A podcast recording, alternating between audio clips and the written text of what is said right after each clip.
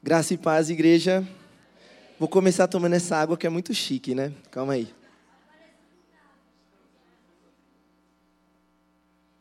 Bom, pastor Robério, muito querido, queria agradecer pela, enfim, confiança, né, de poder estar aqui essa noite com a galera do Intertim. A galera do Intertim me ajudou a esquentar um pouco mais a noite, né? Porque eu estava com frio, esqueci meu agasalho, o Igor teve que me emprestar um ali, mas no final das contas nem precisou, porque a gente já esquentou bastante aqui. Bom, como o pastor falou, para quem não me conhece, eu sou Yohanan, mais conhecido como Yoha, né? Acho que fala Yohanan, quem? Ah, o Yoha, o Yoha, ah, tá, isso eu sei. Então, é uma a forma como a galera me chama. É, eu sou seminarista aqui da nossa igreja, de tempo integral. Estou estudando lá no Betel, vou para o terceiro ano agora, no meio do ano, né? E estou pastoreando o grupo de pré-adolescentes, o Intertim, que eu já falei aqui. Não, peraí, vamos fazer mais bonito, né? Estou pastoreando o grupo de pré-adolescentes, o Intertim. Aê! e a gente está com essa tarefa aí hoje de dar início nessa série que o pastor Roberto está propondo para a gente falar sobre gerações e aí o tema que ele passou foi igreja, lugar de bênção para todas as gerações. E aí o tema que eu, que eu pensei aqui para essa é, noite é com uma pergunta: Como podemos ser resposta de Deus para as próximas gerações? E aí, antes de mais nada, eu acho que é muito justo que eu queria que toda a liderança do Intertim ficasse de pé, galera do louvor, por favor, e eu queria que vocês aplaudissem Jesus pela vida dessa galera aí, que tem suado litros para poder fazer esse ministério aí acontecer. Amo vocês, é bom demais estar aqui com vocês, viu? Tamo junto. Pode sentar. Agora, eles olharam com uma cara de tipo, o que, que ele vai inventar, né, meu? Chamar a gente aqui. É, bom, eu queria pedir para que você abrisse sua Bíblia aí, em 1 Samuel, A gente vai ler primeiro o capítulo 1, versículo 11, e depois a gente vai pular lá para o capítulo 3. O pastor Robério também falou, mas tem aqui, né, meu pai, minha mãe, minha irmã está por aí, minha avó estava por aí também, não sei se está ainda, mas é, tem o João me assistindo aí na internet, é nós, João, e bom demais estar aqui com vocês. Todo mundo achou aí? Quem achou, diga amém. 1 Samuel, ou 1 Samuel, para o Giba não me criticar depois, né? É, capítulo 1, versículo 11, diz o seguinte: E fez um voto dizendo: Ó Senhor dos exércitos, se tu deres atenção à humilhação de tua serva, te lembrares de mim e não te esqueceres de tua serva, mas lhe deres um filho, então eu o dedicarei ao Senhor por todos os dias de sua vida, e o seu cabelo e a sua barba nunca serão cortados. Para quem não sabe, quem está falando aqui é Ana, mãe do profeta Samuel. Vamos lá agora para o capítulo 3. A partir do versículo 1 diz o seguinte: O menino Samuel ministrava perante o Senhor sob a direção de Eli Naqueles dias, raramente o Senhor falava e as visões não eram frequentes. Certa noite, Eli, cujos olhos estavam ficando tão fracos que já não conseguia mais enxergar, estava deitado em seu lugar de costume. A lâmpada de Deus ainda não havia se apagado. E Samuel estava deitado no santuário do Senhor, onde se encontrava a arca de Deus. Então o Senhor chamou Samuel. Samuel respondeu: Estou aqui e correu até Eli e disse: Estou aqui, o Senhor me chamou? Eli, porém, disse: Não o chamei, volte e deite-se. Então ele foi e se deitou. De novo o Senhor chamou Samuel, e Samuel se levantou e foi até Eli e disse: Estou aqui, o Senhor me chamou? Disse Eli: Meu filho, não o chamei, volte e deite-se. Ora, Samuel ainda não conhecia o Senhor, a palavra do Senhor ainda não lhe havia sido revelada. O Senhor chamou Samuel pela terceira vez. Ele se levantou, foi até Eli e disse: Estou aqui. O Senhor me chamou? Eli percebeu que o Senhor estava chamando o menino e lhe disse: Vá e deite-se. E se ele chamá-lo, diga: Fala, Senhor, pois o teu servo está ouvindo. Então Samuel foi deitar-se. O Senhor voltou a chamá-lo como nas outras vezes. Samuel, Samuel. Samuel disse: Fala, pois o teu servo, fala, pois o teu servo está ouvindo. E o Senhor disse a Samuel: Vou realizar em Israel algo que fará tinir os ouvidos de todos os que ficarem sabendo. Nessa ocasião executarei contra Eli tudo o que falei contra sua família, do começo ao fim, pois eu lhe disse que julgaria sua família para sempre, por causa do pecado dos seus filhos, do, que, do qual ele tinha consciência. Seus filhos se fizeram desprezíveis, e ele não os puniu. Por isso jurei à família de Eli: jamais se fará propiciação pela culpa da família de Eli, mediante sacrifício ou oferta. Samuel ficou deitado até de manhã e então abriu as portas da casa do Senhor. Ele teve medo de contar a visão a Eli, mas este o chamou e disse: Samuel, meu filho, estou aqui, respondeu Samuel. Ele perguntou: O que o Senhor está, é, o que o Senhor disse a você? Não esconda de mim, é, não esconda de mim. Deus o castigue e o faça com muita severidade se você esconder de mim qualquer coisa que ele falou. Então Samuel lhe contou tudo e nada escondeu. Então ele disse: Ele é o Senhor, que faça o que ele, o que lhe parecer melhor. Então Samuel crescia, o Senhor estava com ele e fazia com que todas as suas palavras se cumprissem. Todo Israel, desde Dan até Berseba, reconhecia que Samuel estava confirmado como profeta do Senhor. O Senhor continuou aparecendo em Siló, onde havia se revelado a Samuel por meio de sua palavra. Deus, obrigado, Pai, pela tua presença, obrigado pelo teu amor, pela tua graça, pela tua presença neste lugar e nos nossos corações. Eu quero te pedir neste momento que não prevaleça aqui, Senhor, as intenções do meu coração, que não prevaleça aqui, Senhor, as minhas palavras, mas que a minha boca seja um canal para o Senhor falar aquilo que o Senhor quer ministrar à tua igreja nesta noite, Pai.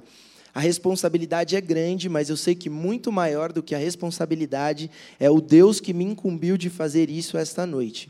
Eu peço que o coração de cada um aqui possa estar aberto e sensível para entender e colocar em prática aquilo que falaremos nesta noite, Deus. Em nome de Jesus.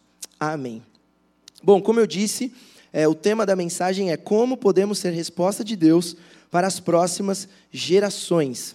E quando o pastor Robério me deu é, essa tarefa de falar sobre gerações aqui, eu comecei a pensar em gerações dentro da Bíblia, o que a Bíblia falava sobre a questão de gerações.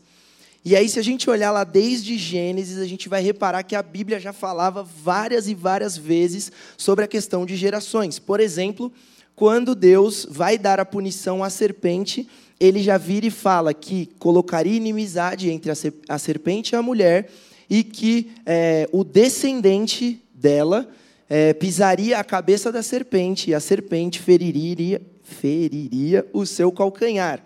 Ou seja, já desde aquele momento, Deus falando sobre o que? Descendente, geração. A gente consegue ver também, é, ao longo da Bíblia, muitas punições é, por conta do pecado que seriam aplicadas às gerações seguintes daqueles que cometeram o pecado.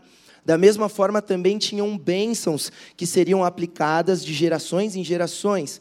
É muito comum ouvirmos na Bíblia falar sobre é, o Deus de Abraão, Isaac e Jacó, ou seja, nos revelando um Deus que também é um Deus de gerações.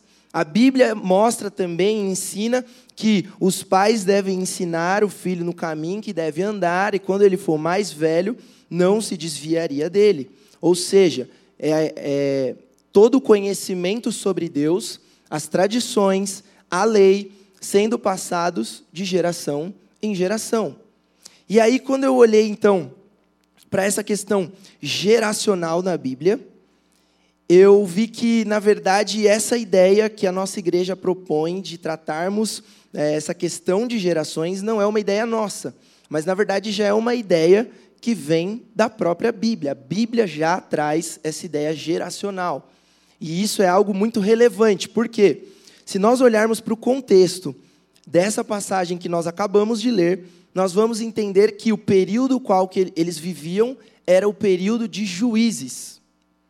E o período de juízes é muito interessante porque ele é caracterizado no seu início por algo ou por um rompimento nessa responsabilidade de passar para as próximas gerações aquilo que Deus já havia feito no meio do povo.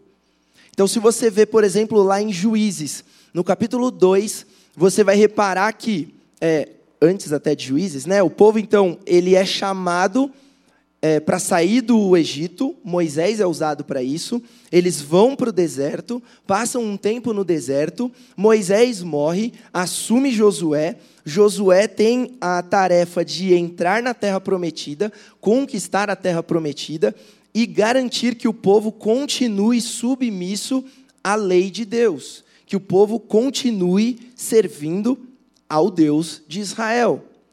E aí, naquele momento, então, que Josué faz o que ele tinha que fazer, morre. Lá em Juízes, no capítulo 2, vai falar o seguinte, a partir do versículo 6. A Bíblia vai dizer que até é, enquanto Josué estava vivo, e os líderes também é, que estavam com Josué e presenciaram tudo aquilo que Deus havia feito, enquanto eles estavam vivos, o povo continuava prestando culto a Deus. A partir do momento que eles morreram, a nova geração não sabia quem era o Senhor e nem quais eram as coisas que ele havia feito. E por conta dessa falta de conhecimento de quem era Deus e daquilo que ele tinha feito no meio do povo, o povo se entregou então à idolatria, é, adorando os deuses dos povos que estavam ao seu redor. Se entregaram à imoralidade sexual, ao seu bel prazer e a partir de então se distanciaram do Senhor e começaram um período que eu acabei de falar aqui, que é esse período de juízes, onde o povo estava preso a um ciclo de idolatria, o qual ele não conseguia se livrar, que funcionava mais ou menos assim. O povo caía no pecado de idolatria, adorava outros deuses, e aí então Deus derramava juízo sobre o povo, que era através da opressão, depois dessa opressão que vinha, o povo se arrependia, o povo clamava a Deus de novo diante do seu arrependimento, Deus mandava o socorro levantando um juiz. A partir do momento que esse juiz era levantado, é, o povo então era liberto daquela opressão, e aí eles caíam novamente na idolatria e voltavam para o mesmo ciclo que era esse de juízo de Deus, Aí, arrependimento do povo, aí o povo clamava, e Deus de novo mandava o socorro, e entrou então em um ciclo sem fim. Agora, eu achei muito interessante, por quê? Porque o início de tudo foi: houve uma nova geração que não sabia quem era o Senhor, e que não sabia o que o Senhor havia feito. E aí o povo entrou nesse ciclo que durou cerca de 300 a 350 anos, sendo julgados por Deus, oprimidos pelo povo, se arrependendo, e aí voltando a fazer a mesma coisa depois que o Senhor dava o livramento. E aí a gente chega então nessa parte aqui. Então, por isso, eu fico muito feliz de ver a preocupação da nossa igreja com a questão geracional. Então, saber que Aqueles que têm a idade para o que discípulos estão no que discípulos recebendo a informação de quem é o Senhor, sendo expostos a poder viver experiências com Deus já desde muito pequeno, e ao mesmo tempo saber que depois tem o Interteam, depois tem o Radical Team, depois tem o canal Jovem, depois tem o Up, depois tem o Viver Bem, depois tem o Céu, né? Porque aí também não dá para ficar prolongando muito. Então, mas é muito legal saber que nossa igreja tem essa preocupação de passar informação sobre quem é Deus e gerar a possibilidade de que as nossas crianças, pré-adolescentes, adolescentes, jovens, jovens adultos, idosos, que tenham a oportunidade de viver experiência com Deus, de crescer dentro disso. E aí eu queria compartilhar rapidamente com vocês parte do meu testemunho em uma outra oportunidade que o pastor, já estou me convidando aqui, pastor. Eu compartilho o meu testemunho inteiro, mas eu tive um encontro com Deus mais ou menos aos meus 19 anos de idade. Eu cresci num lar evangélico, me distanciei né, ao longo de um tempo, por quê? Porque eu tinha um pai que era pastor, eu tinha uma mãe que também pastora, né? mas ao mesmo tempo eu ainda não tinha vivido a minha experiência com Deus. E eu fui viver a minha experiência com Deus com 19 anos de idade. Foi algo muito curioso, por quê? Porque junto com a minha experiência com Deus, já veio também o chamado de Deus para a minha vida. E aí é muito interessante porque a, essa experiência que eu vivi foi em um acampamento, um acampatim, o qual eu fui sem expectativa nenhuma. Eu estava vivendo coisas assim completamente contrárias ao que Deus queria e esperava de mim. E aí eu fui para esse acampamento então na expectativa de que Deus falasse comigo e talvez algo mudasse dentro de mim para que eu pudesse então é, caminhar da forma como Ele esperava, né, no caso que eu caminhasse. Fui para esse acampamento e aí foi engraçado porque era um acampamento dos adolescentes e eu já, já era jovem. Só que aí o pastor Tiago, na época, que era o pastor do Radical Team, ele falou assim, Yo, olha, você tem que ir, cara, porque vai ser muito legal, vai ser bom demais ter você lá com a gente. E, meu, vai ser a sua despedida. Ele usou isso como uma desculpa, sabe? Para que eu tivesse lá e ele sabia que eu não estava muito legal com Deus. Então ele falou assim, vai ser sua despedida, pronto. E eu falava, mas Tiago, só tem criança lá no Radical Team, meu, só tem a galerinha lá, eu nem falo com eles direito. E aí eu ficava nessa, porque eu já inclusive frequentava algumas vezes aqui o culto do canal Jovem. Enfim, nesse contexto eu fui para o acampamento. Chegando no acampamento, eu nunca vou esquecer essa imagem, eu me deparei com um desses meninos que tinham aí, sei lá, 12, 13 anos na época. Não sei se eu deveria revelar o nome dele, mas enfim. E aí ele estava aqui olhando para mim, eu, ele ficou com uma cara meio que assim, de como se fosse talvez. Ele estava comendo uma bolacha, né? e aí ele tinha acabado de perder o celular dele, porque tragicamente o ônibus tinha passado em cima do celular dele. E aí ele olhou para mim assim, só que na hora que ele olhou para mim, eu acho que ele ficou com tanto medo que ele esqueceu que o celular tinha quebrado. Ele estava comendo uma bolacha, ele só fez assim. Eu falei: "E aí, mano, beleza?" Ele fez assim: "Tô." E estendeu a bolacha. Que ele falou assim: esse cara vai roubar meu lanche, né? Aí eu falei assim: não, mano, eu não quero sua bolacha, não, fica à vontade, né? Aí ele: não, tô. Eu falei: não, não precisa. E aí, enfim, foi assim que começou meio que o meu relacionamento com uma galera mais nova do Intertim. Só que aí foi muito legal, porque ao longo desse acampamento, Deus foi ministrando a minha vida através da vida dos intertins, que no caso, na época, estavam meio que como se fosse transição, ou tinham alguns intertins que iam no, no acampamento do radical, mas era essa galera aí de faixa de 12 a 13 anos.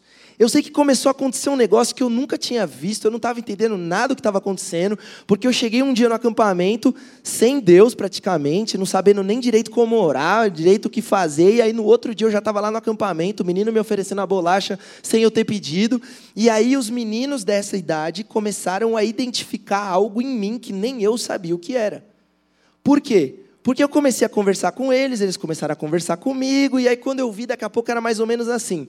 No Radical, naquela época, é, não, nós não colocávamos as cadeiras né, para o momento do louvor. Então a gente pulava, tal, fazia né, todo aquele momento de adoração, e depois a gente fazia o quê? Ah, acabou o momento da adoração, agora vamos pegar as cadeiras e vamos colocar. E aí eu fui lá atrás pegar minha cadeira, pensando assim, ah, vou procurar meus amigos mais velhos, né? Tinha o pessoal lá, meu líder de célula, Lucas, na época tal. Falei, vou sentar com essa galera. Aí eu peguei a cadeira, no que eu peguei a cadeira assim, que eu virei, tinha um monte de moleque com a cadeira assim, tipo, e aí, vamos sentar onde? E eu assim, né? É, então, não vamos sentar, né? Porque eu estava meio resistente ainda na época. Mas aí era aquela coisa, eu ia sentar, eu falei, bom, já não vou poder sentar com os meus amigos. Aí aquela molecada toda sentava do meu lado, e um empurrava o outro para sentar do meu lado, e não sei o que, eu pensando, gente, o que está acontecendo? Né? Eu vim aqui para Deus falar comigo e está acontecendo esse negócio estranho aqui. E aí foi indo. Aí eu sei que eu ia jogar bola, os meninos iam jogar bola. Aí eu falava, não, agora eu vou almoçar. Aí todos os moleques, ah, então vamos almoçar. Aí o pessoal começou até a zoar na época, falando que eu era tipo a Xuxa, né? que por onde eu ia, ia lá a molecadinha atrás, né? E aí, nesse processo todo, enfim, Deus ministrou a minha vida tremendamente naquele acampamento, e eu voltei decidido a largar a vida que eu vivia antes, para a partir de então viver, viver a vida que Deus tinha para mim. E isso foi algo muito interessante porque, sem saber meio que né, ainda direito na época, Deus usou a própria galera, que seria a galera que eu trabalharia hoje, no caso, né, que lá na época era lá na frente, e usou exatamente esses meninos para poder me tirar da onde eu estava e de alguma forma eu enxerguei o amor de Deus através da vida deles, porque na minha cabeça era assim, cara, eu não sei o que está acontecendo, mas eu sei que eu não mereço isso. Porque assim, eu, eu virava para Deus e falava assim: Deus, tem tanta gente boa nesse acampamento, que esses meninos podiam estar olhando e tendo como referência, e, e por que eu? E aí Deus me respondia assim: essa é a minha graça. Você está experimentando um pouquinho da minha graça. E aí eu falava assim, cara, isso é bom demais, né? Muito bom. E aí foi a partir daí então que eu comecei esse meu envolvimento com os pré-adolescentes. Agora, por que, que eu estou falando tudo isso aqui? Eu estou falando isso porque porque naquela época no radical nós tínhamos uma, é, um distanciamento muito grande entre a geração que era dos adolescentes para a geração que era a geração dos interteens, então entre pré-adolescentes e adolescentes. E isso era notório, a diferença que fazia na vida de cada um dos pré-adolescentes não ter o referencial que eles precisavam ter na galera mais velha. Porque, de alguma forma, os adolescentes olhavam para os intertins, os intertins olhavam para os adolescentes, e aí os intertins pensavam: cara, que legal, olha esse cara mais velho, eu quero ser como ele, olha isso. E aí, em contrapartida, ao invés de acolher os adolescentes, olhavam e falavam o quê? Ih, mano, ó, igual eu fazia, né? Eu cheguei lá falando isso. Ih, ó, a criançada, mãe, sai daqui. Por quê? Porque naturalmente é assim que a gente acaba agindo. Os mais novos querem andar com os mais velhos e os mais velhos não querem nem saber dos mais novos. Querem talvez andar ou com a galera da mesma idade ou então com os mais velhos. Só que aí começou um processo diferente para mim. Eu olhei para aquela galera e falei assim: cara, Deus tem algo muito grande para fazer na vida dessa galera. E aí eu comecei então a fazer um movimento contrário. Enquanto os adolescentes fugiam dos intertins, eu corri em direção aos intertins. E aí a gente começou a experimentar algo incrível, porque alguns adolescentes, ao verem esse movimento meu, fizeram o quê? A mesma coisa. E aí começaram a ir até os intertins, e aí a gente resolveu essa questão da transição assim, meu, de uma forma muito fácil. Por quê? Porque a galera mais velha estava se preocupando em ir até a galera mais nova e falar assim: olha, cara, eu já passei isso aí que você está passando. Olha, cara, Deus tem algo incrível para fazer na sua vida. Pena que eu demorei tanto para perceber, mas você tem a oportunidade de começar a fazer isso muito antes. Então aproveita essa chance. E aí, o intertinho olhando para alguém que é mais velho, dando um conselho como esse, alguém que é referência, vai olhar e vai falar: Meu, beleza, vamos tentar fazer isso. Se ele está falando, então vamos. E aí a gente então começou a viver muito legal essa questão das gerações, coisa que lá na época de juízes, para iniciar esse período, não aconteceu. E aí então a gente chega no texto que a gente acabou de ler. O texto onde Ana não podia ter filhos, e aí chega diante de Deus, talvez até com uma motivação, não sei se das mais corretas, porque ela estava muito mais ali no momento pensando nela mesma do que propriamente que queriam, né? Por quê? Porque estava todo mundo ali criticando Ana. Ô, oh, Ana, você não pode ter filho. Ô, oh, Ana, para a mulher ser estéreo naquele período era algo assim terrível. E aí ela queria o quê? Poder mostrar que ela né, tinha filho, que ela tinha como ter filho e tal. Só que é muito interessante você perceber que ao longo do tempo de juízes, Deus, mesmo com o povo se, rebe é, se rebelando contra ele muitas vezes, adorando a outros deuses, Deus manteve a sua promessa. A promessa de que daria a eles a terra, e eles teriam então essa terra, já, parte dela já estava conquistada com Josué, e Deus também cumpriu a promessa de que enviaria quem? O Messias. Então ele continuou a linhagem ali para que pudesse vir daquela linhagem quem? O Salvador. Agora, a questão é, a gente até, né, meu pai compartilhou aqui um pouco no começo sobre os tempos serem difíceis. Nós vivemos em tempos difíceis, onde geração pós geração é pior do que a última. É sempre assim. A próxima geração vem pior, essa geração está pior, a próxima vai vir pior e a outra ainda pior, e a tendência é que realmente isso piore. Agora, da mesma forma como Deus honrou a sua promessa e enviou Jesus Cristo, mesmo com o povo se rebelando, Jesus veio e deixou uma nova promessa, que seria qual? A de que ele um dia voltaria. E essa promessa ele vai cumprir. Essa é a certeza que nós temos. A pergunta diante dessa promessa que fica é: como nós estamos preparando as próximas gerações para a volta de Jesus Cristo? Porque nós temos uma responsabilidade nisso. Assim como aquela galera tinha a responsabilidade antes do período de juízes de passar os feitos do Senhor para as próximas gerações, nós também temos essa responsabilidade. A pergunta que fica é: como nós temos feito isso? Será que nós de fato temos conseguido mostrar para as próximas gerações, ou para essas gerações na idade do kids, do intertim, do radical, aquilo que Jesus fez na nossa vida? Porque Ele vai voltar. E mesmo com o mundo da forma como está, Ele vai voltar. Eu não sei se a gente vai estar aqui, talvez a gente já esteja lá com Ele, né, pastor? Não sei, talvez a gente já esteja lá com ele. Mas quando ele voltar, a geração que estiver aqui vai estar pronta para a volta de Jesus? Ou será que não? E aí Ana, então, nesse contexto todo, disse o quê? Senhor, eu quero ter um filho. Se o Senhor me der esse filho, meu, eu prometo, eu vou entregar ele para o Senhor de volta. Mal sabia Ana que ela estava dizendo ao Senhor tudo o que ele queria ouvir, né? Que aquele filho seria completamente dele. E aí Deus fez o que então? Abençoou Ana. Ana teve a oportunidade de ter um filho, colocou o nome nesse filho do quê? Samuel.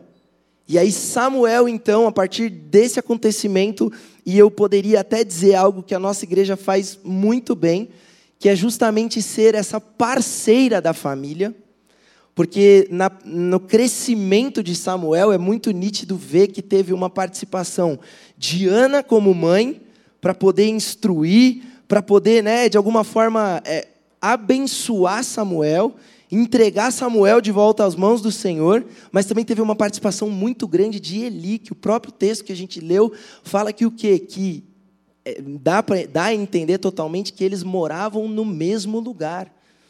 Então Eli passou com certeza para Samuel toda a instrução que era necessário para que Samuel se desenvolvesse, se tornasse o que se tornou profeta que todos nós conhecemos. Agora, olha a diferença. Lá atrás, não houve uma preocupação com as futuras gerações. A partir de Ana, houve novamente uma preocupação com as futuras gerações. E aí, Ana então entrega Samuel às mãos do Senhor novamente, e diante disso, Samuel começa então a desenvolver o seu chamado. E aqui eu queria pontuar, pelo menos com vocês, três atitudes e uma informação para os intertins, que é muito legal. É, estudos dizem que Samuel, nessa época aí, tinha aproximadamente 12 anos de idade. Quando o Senhor chamou Samuel, ele tinha aproximadamente 12 anos de idade. E às vezes a gente fica aqui, né? Ah, não, quando eu crescer, tiver a idade do Iorra, né? Que crescer, tiver a idade dos líderes, aí eu me preocupo. Não. Deus já tem algo para fazer através de você, aonde você está, para você mudar a realidade do lugar onde você está. Seja a realidade da sua escola, seja a realidade da sua família, seja a realidade dos seus amigos. E ele está só esperando, assim como Samuel, você também ouvir a voz dele, para poder dizer: Sim, Senhor, eis-me aqui. E aí Deus então poder entregar aquilo que ele tem para fazer através da sua vida. E aí eu acho muito interessante então que essas três atitudes. Primeira coisa que eu identifico aqui e que são, digamos assim, medidas que nós podemos tomar para sermos resposta de oração. Aliás, para sermos resposta para as próximas gerações é, primeiro, oração. E como eu disse, talvez Ana nem sabia direito o que ela estava fazendo. Quando ela chegou e falou assim: Ó oh, Deus, está aqui, se o Senhor me der, é seu. E muitas vezes nós hoje, eu não sou pai ainda, mas eu vejo e observo o relacionamento de muitos pais com muitos filhos, e eu noto que há uma dificuldade muito grande em entender que os filhos não são nossos. Os filhos são do Senhor. E a partir do momento que a gente entende isso, a gente libera então os nossos filhos para poderem viver aquilo que Deus sonhou para eles e não aquilo que nós planejamos. Porque muitas vezes a gente sonha assim: ah, eu quero que meu filho tenha a mesma carreira que eu. Ah, eu quero que meu filho se torne um grande advogado como eu me tornei. Quando na verdade você não está preocupado em perguntar a Deus: aonde é que o Senhor quer o meu filho? Porque eu fui só o meio pelo qual o Senhor usou para que ele viesse à existência mas eu devolvo ele de volta nas tuas mãos para que o Senhor faça dele aquilo que o Senhor quiser. Ele é teu. E a partir do momento que a gente entende isso, então, e a gente consegue é, fazer essa oração, aí então eu entendo que esse é um passo muito importante para que Deus possa usar esse menino, essa menina, para fazer a diferença, ser um grande diferencial na próxima geração. E talvez você pode estar aí sentado falando: "Ah, mas e aí se eu não tiver filho? Às vezes eu não tenho filho ainda, ou então, mas talvez você tenha um sobrinho, sei lá, talvez você tenha, é, de alguma forma, um, um, amigo próximo que você sabe que tem um filho. A pergunta que fica aqui é o quanto nós temos orado por essas gerações que têm vindo e que têm enfrentado tamanha dificuldade no seu dia a dia e que tem enfrentado o pecado cada vez mais intenso, porque o mundo que eles vivem hoje é um mundo onde há pluralidade, é um mundo onde não querem aceitar uma verdade absoluta, é um mundo onde eles mesmos vivem muitas vezes com pais dentro de casa, mas vivem como órfãos, porque tudo que os pais mais sabem fazer é trabalhar e trabalhar e trabalhar e muitas vezes para suprir algum tipo de necessidade que ou de afeto que fique aí em dívida com o filho, que quer dar o quê? Presente. E aí dá mais presente. E mais presente, quando na verdade tudo que o filho está querendo não são mais e mais presentes, não é mais e mais dinheiro, mas é simplesmente a atenção do pai e da mãe. Sabe, é parar o seu filho em algum momento para dizer: Filho, vamos orar? Filho, posso te abençoar? E a gente não pode esquecer que nessa relação que eu falei entre família e igreja, onde igreja na verdade é a parceira da família, a maior responsabilidade de que os filhos cresçam e se desenvolvam nos caminhos do Senhor são dos pais e não dos líderes, e não da igreja, e não do pastor Robério, e não do pastor Jonas. Nós estamos aqui para ser um suporte à família mas não estamos aqui para assumir a responsabilidade que na verdade é do pai e da mãe. E aí muitas vezes então a gente se pergunta por que que as coisas não caminham da forma como a gente queria. Mas será que assim como Ana entendeu que os filhos não eram dela, que aquele filho que nasceu não era dela, e fez uma oração de entrega desse filho ao Senhor, será que nós temos feito isso também? A segunda coisa que eu entendo aqui que nós podemos observar é, e, de alguma forma, colocar em prática para sermos bênção para as próximas gerações, para sermos resposta de Deus para as próximas gerações, é ajudá-los a discernir a voz de Deus no seu dia a dia. Nós muitas vezes precisamos ir até o mundo deles, porque a maturidade deles é diferente da nossa. Não basta simplesmente falarmos assim, leiam a Bíblia. Muitas vezes a gente precisa sentar com eles para ler a Bíblia. Não adianta falar para eles assim: olha, vocês têm que orar e cobrar uma maturidade que eles vão entender a importância da oração, quando na verdade muitas vezes eles olham para os pais e não veem aquela mesma prática acontecendo. E isso é muito difícil por quê? Porque se torna aquele discurso, né? Faça o que eu falo, mas não faça o que eu faço. E esse é o pior discurso que um filho pode encontrar, porque no final das contas ele vai acabar fazendo o que o pai e a mãe faz e não o que o pai e a mãe fala que tem que ser feito. E aí, nesse processo, então, de aproximação com os filhos, de entender que sim, cara, o intertim, ele vai, se for para o banheiro, ele vai sair correndo aqui. E vai correr mesmo. Às vezes vai cair. E aí ele vai levantar, e ele vai continuar correndo. E quando ele voltar, ele vai descer como? Correndo. Só que às vezes a gente já olha com um olhar assim, ó lá, ó. Tá vendo? As crianças atrapalhando o culto. Quando, na verdade, na cabeça deles, não tem nada de atrapalhar o culto. Ele está só agindo da forma como ele age por conta da idade dele. Só que se a gente fica cobrando uma maturidade muito maior de alguém que ainda não tem essa maturidade para discernir, a gente vai sobrecarregar e vai acabar levando eles ao quê? A achar que igreja é chato, porque as pessoas não deixam, não deixam eu fazer o que eu faço normalmente, o que eu sou normalmente, não no sentido de pecado agora, eu estou dizendo no, no sentido de fase da vida em que eles estão vivendo. E aí você vê que no texto Samuel, aliás, Eli ajuda Samuel a discernir a voz de Deus. Pensa como não devia estar sendo chato. Eli está tentando dormir. E aí vem lá Samuel. Ô oh, Eli, e aí, você me chamou? Não, não te chamei. Vai lá, volta lá. E aí então ele voltava. E aí o Senhor chamava ele de novo. Ele não entendia que era o Senhor chamando. Ele corria para Eli. E ele importunou, digamos assim, Eli três vezes. Imagina você ser acordado três vezes por um moleque de 12 anos falando que você está chamando ele, quando na verdade você não está chamando.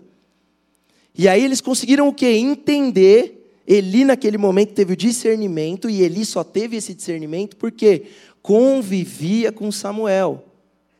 E teve a oportunidade, então, de entender que, na verdade, aquilo que Samuel estava falando era sobre algo que Deus estava falando com ele. E aí, então, o próprio Eli vira para ele e fala assim: Olha, Deus está falando com você.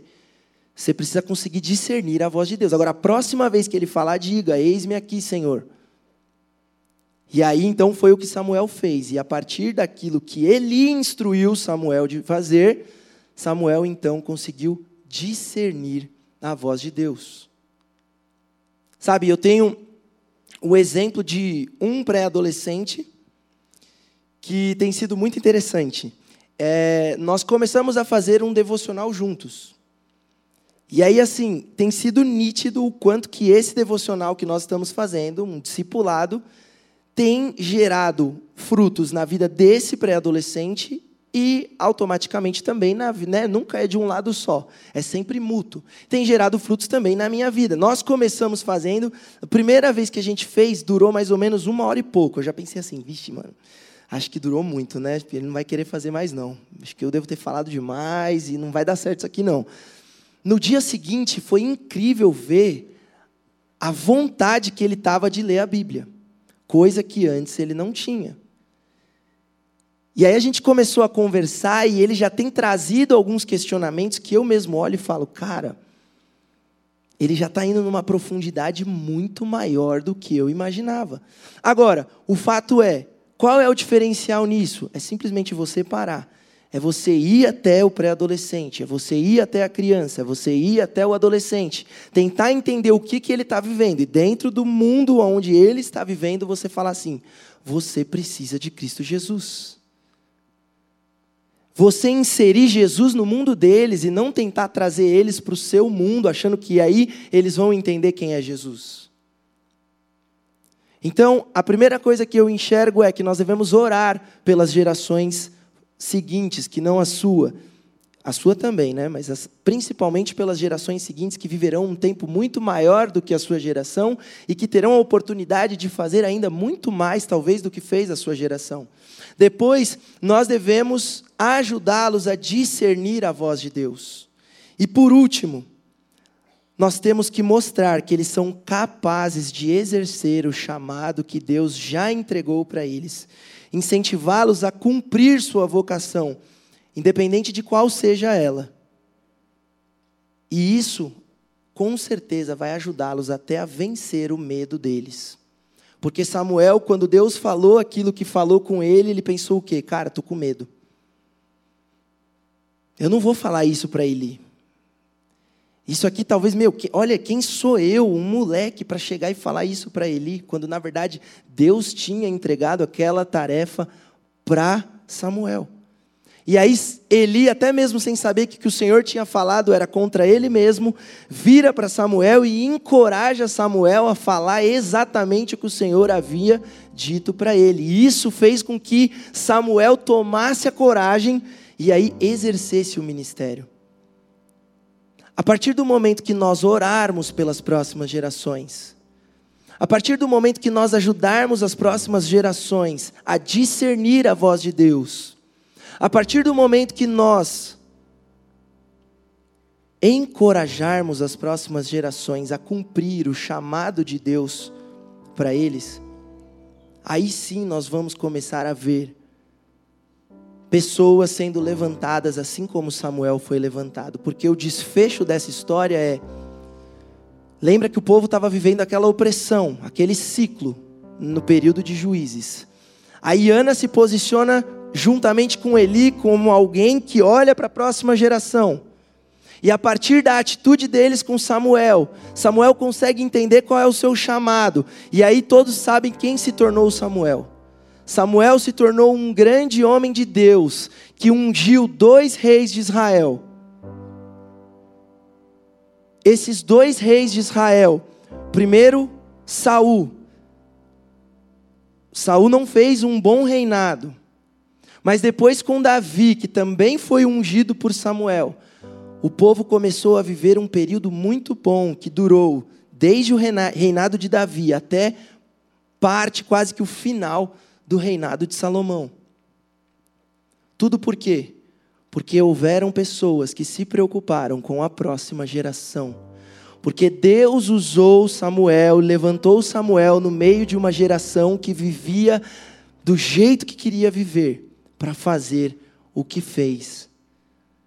Eu olho para os pré-adolescentes, eu olho para as crianças da nossa igreja, eu olho para os adolescentes, eu olho para o canal jovem, e eu, eu olho para o UP e eu enxergo, não apenas no caso das crianças e dos pré-adolescentes e dos adolescentes, ah, aqueles que vão causar, aqueles que vão gerar problema, aqueles que ainda são imaturos, aqueles não, eu enxergo, eu enxergo homens e mulheres de Deus que vão mudar essa sociedade, homens e mulheres de Deus que vão simplesmente transformar a sua família, que vão transformar a sua sala de aula, que vão transformar os seus amigos, que vão transformar o seu bairro, que vão transformar a sua cidade, que vão transformar o nosso país, que vão transformar, quem sabe, o mundo. Por quê? Porque para que isso aconteça, eles precisam simplesmente conseguir discernir a voz de Deus e aceitar o chamado que Deus tem para eles. E a pergunta que fica para mim e para você é: no meio disso tudo, qual é o papel que nós temos exercido? Para que esses sejam homens e mulheres que mudem essa geração para que eles sejam homens e mulheres que cumpram cabalmente o chamado que Deus entregou para cada um deles. O que é que nós temos feito? Será que nós temos nos posicionado como se posicionou Ana? Como se posicionou Eli? Ou será que nós somos a geração que se calou? Ou será que nós somos a geração que deixou de anunciar as grandes coisas que o Senhor fez. Porque se nós formos essa geração, com certeza, nós prejudicaremos demais as futuras gerações.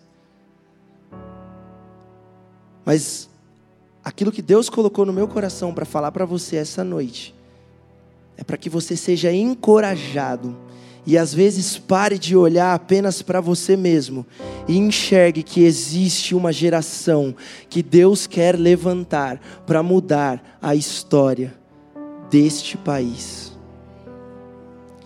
Aqui tem talvez advogados, médicos, aqui tem talvez economistas, bancários, pessoas que amanhã estarão dando conta de toda a estrutura do nosso país,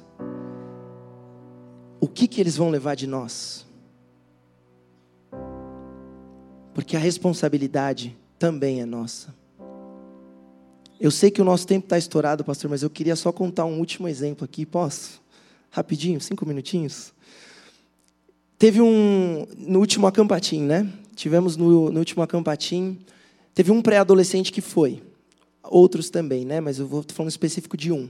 Esse pré-adolescente, no primeiro culto, eu cheguei para ele, o Giba fez um apelo lá, chamou a galera na frente, e aí pediu para que os líderes começassem a orar por aqueles que foram ali à frente, responderam positivamente ao apelo.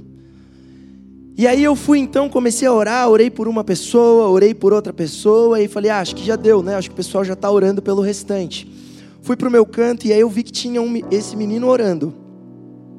Deus me incomodou, eu fui lá orar com ele. Comecei a orar e aí Deus começou a falar algumas coisas e eu comecei a ministrar o coração daquele menino que eu já conheço. Sei que é um menino que tem assim, é, como que eu posso dizer? Ele é um pouco mais frio, ele não é de demonstrar tanto as emoções. E aí eu vi que aquele menino começou a chorar e chorar e chorar e chorar. E ao ver que aquele menino estava chorando, eu falei, cara, Deus está falando com ele. Eu sei que isso não é algo da carne, porque eu sei, eu conheço esse menino, eu sei que ele não faria algo assim pela personalidade dele. E ele chorava e chorava e chorava. E aí nós terminamos de orar e aí ele continuou chorando. E aí no outro dia nós tivemos um culto onde nós pregamos sobre o Espírito Santo e tivemos um grande mover naquele acampamento onde vários adolescentes e pré-adolescentes foram cheios e batizados pelo Espírito Santo, saíram de lá falando em línguas. Teve pré-adolescente falando que pensava em português e não conseguia falar em português, só saía em línguas. E aí esse menino depois chegou para mim e falou assim: "Ô deixa eu te fazer uma pergunta". falei: "Pode fazer". Ele falou assim: "Cara, sabe isso que a gente viveu hoje de tipo, ser cheio do Espírito Santo, de eu não sei, eu não sei se eu sou isso já, se eu já tenho o Espírito Santo dessa forma. Mas cara, eu queria ter, só que eu acho que às vezes eu sou ele não falou com essas palavras, mas ele quis dizer assim: eu acho que eu sou meio incrédulo às vezes. Eu não sei, às vezes, se Deus é real, eu fico fazendo umas perguntas para Deus, mas eu ainda não tive a resposta que eu gostaria de ter. E aí eu fui explicando para ele, nós sentamos ali por um momento, eu comecei a explicar o que era você ser cheio do Espírito Santo, eu comecei a explicar, eu dei atenção para ele no momento que ele precisava de atenção, no momento que talvez muitas outras vezes, para não explicar algo tão difícil, a gente faz assim: ah, Deus existe sim, e dá qualquer justificativa, vira as costas e deixa a pessoa falando sozinha. E depois quer que aquela pessoa tenha um grande relacionamento com Deus.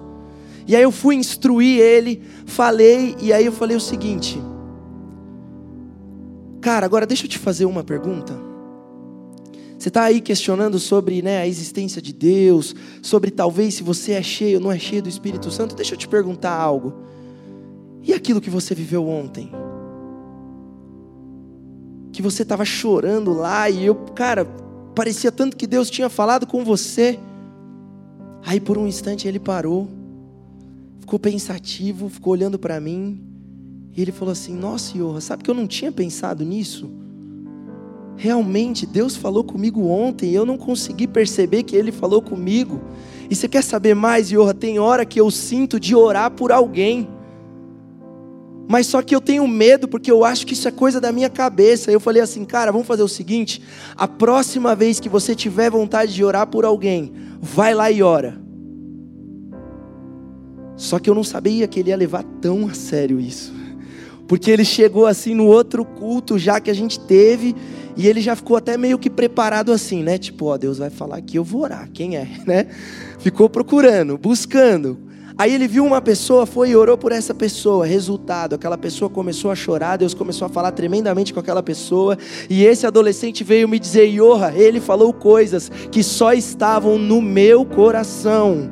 Ninguém mais sabia aquilo que ele estava falando comigo. Ele falou coisas que acontecem na minha casa, que o meu pai faz comigo, e ele não sabia de nada. Eu nunca tive coragem de contar isso para ninguém. E aí o menino ficou com uma cara assim de, meu Deus, né? Deus fala mesmo através de mim, né?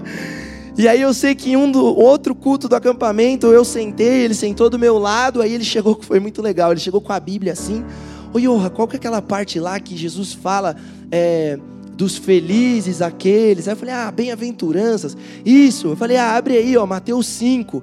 Aí ele abriu Mateus 5, colocou o negocinho da Bíblia lá, o marcador, fechou, e eu tentando entender o que ele estava fazendo, né? Aí ele virou para mim e falou assim, ô Yoha, tem algum João aqui? Aí eu falei, tem, mano, esse, esse aqui na frente, ó, é João. Aí eu fiquei curioso, ele não falou nada, eu falei, eu vou perguntar, né? Eu falei assim, mas por que você quer saber? Aí ele falou, não, porque Deus mandou entregar uma palavra para um João aqui. Eu falei, eita Deus! No final das contas, ele orou até por mim abençoou a minha vida, Deus usou a vida dele para falar tremendamente comigo. E por que, que eu estou te falando isso? Porque muitas vezes falta só um posicionamento nosso, para que eles possam ver que o nosso Deus é real, para que eles possam ver que o nosso Deus quer usar a vida deles, para que eles possam começar a ser transformadores de ambientes. Isso é algo que nós temos que fazer, uma responsabilidade nossa. Basta às vezes parar para ouvir, basta às vezes dar uma explicação melhor elaborada, basta às vezes investir um pouco mais de tempo, que nós veremos aquilo que Deus quer fazer através da vida de cada um deles, em nome de Jesus. Amém. É isso, pastor? Deus abençoe.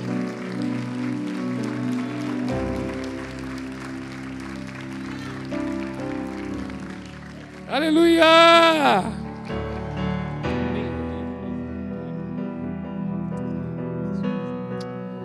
Oh, aleluia! Temos um, temos uma, um, temos uma janela linda que se abre para nós. Não é verdade? Temos uma oportunidade tremenda como igreja. Eu queria que a gente fizesse um pequeno exercício agora aqui para praticarmos o que foi ministrado. Tá bom? Pode ser? Eu sei que já são 21 e 5, né? Você sabe que a gente não gosta aqui de ir muito além do horário, mas esse momento agora é muito especial, que é uma forma da gente estar praticando de uma maneira bastante simples o que acabamos de ser ministrados agora.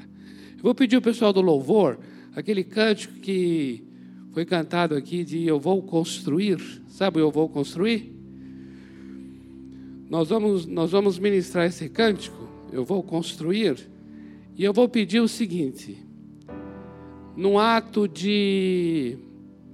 num ato assim, simples, mas bem profético mesmo, eu gostaria que nós fôssemos agora os mais velhos aqui nesse auditório, fossem os Elis, os Elis. E os nossos queridos aqui sendo Samuéis. E aí eu gostaria assim, eu gostaria que cada um de vocês adotasse agora um deles aqui.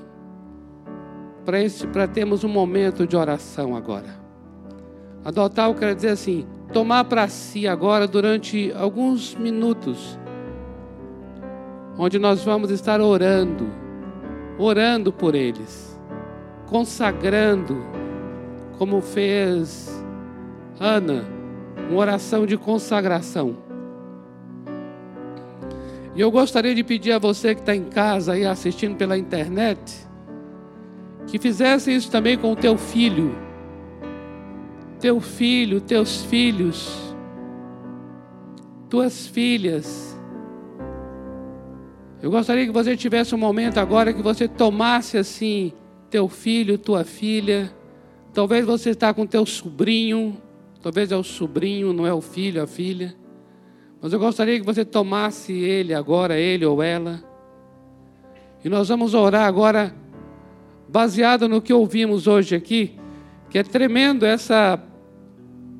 Tremendo isso de falar assim: como é que eu posso responder, ó Deus, a essa geração? Eu vou orar consagrando esta criança, consagrando esse adolescente, consagrando esse pré-adolescência, esse intertim, vou consagrá-lo a Deus, como Ana fez com Samuel. Amém?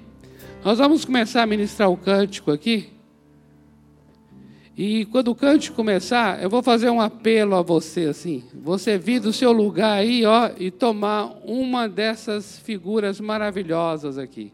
Você vai ser um, um sacerdote, uma sacerdotisa, o mais velho tomando o mais novo, para nós orarmos juntos aqui.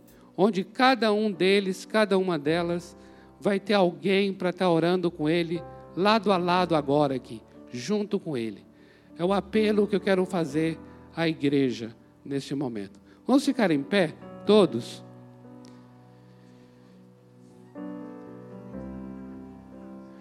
Vamos iniciar o cântico aqui.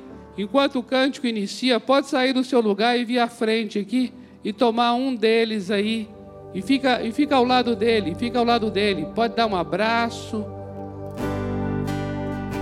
depois nós vamos orar. Nós vamos orar.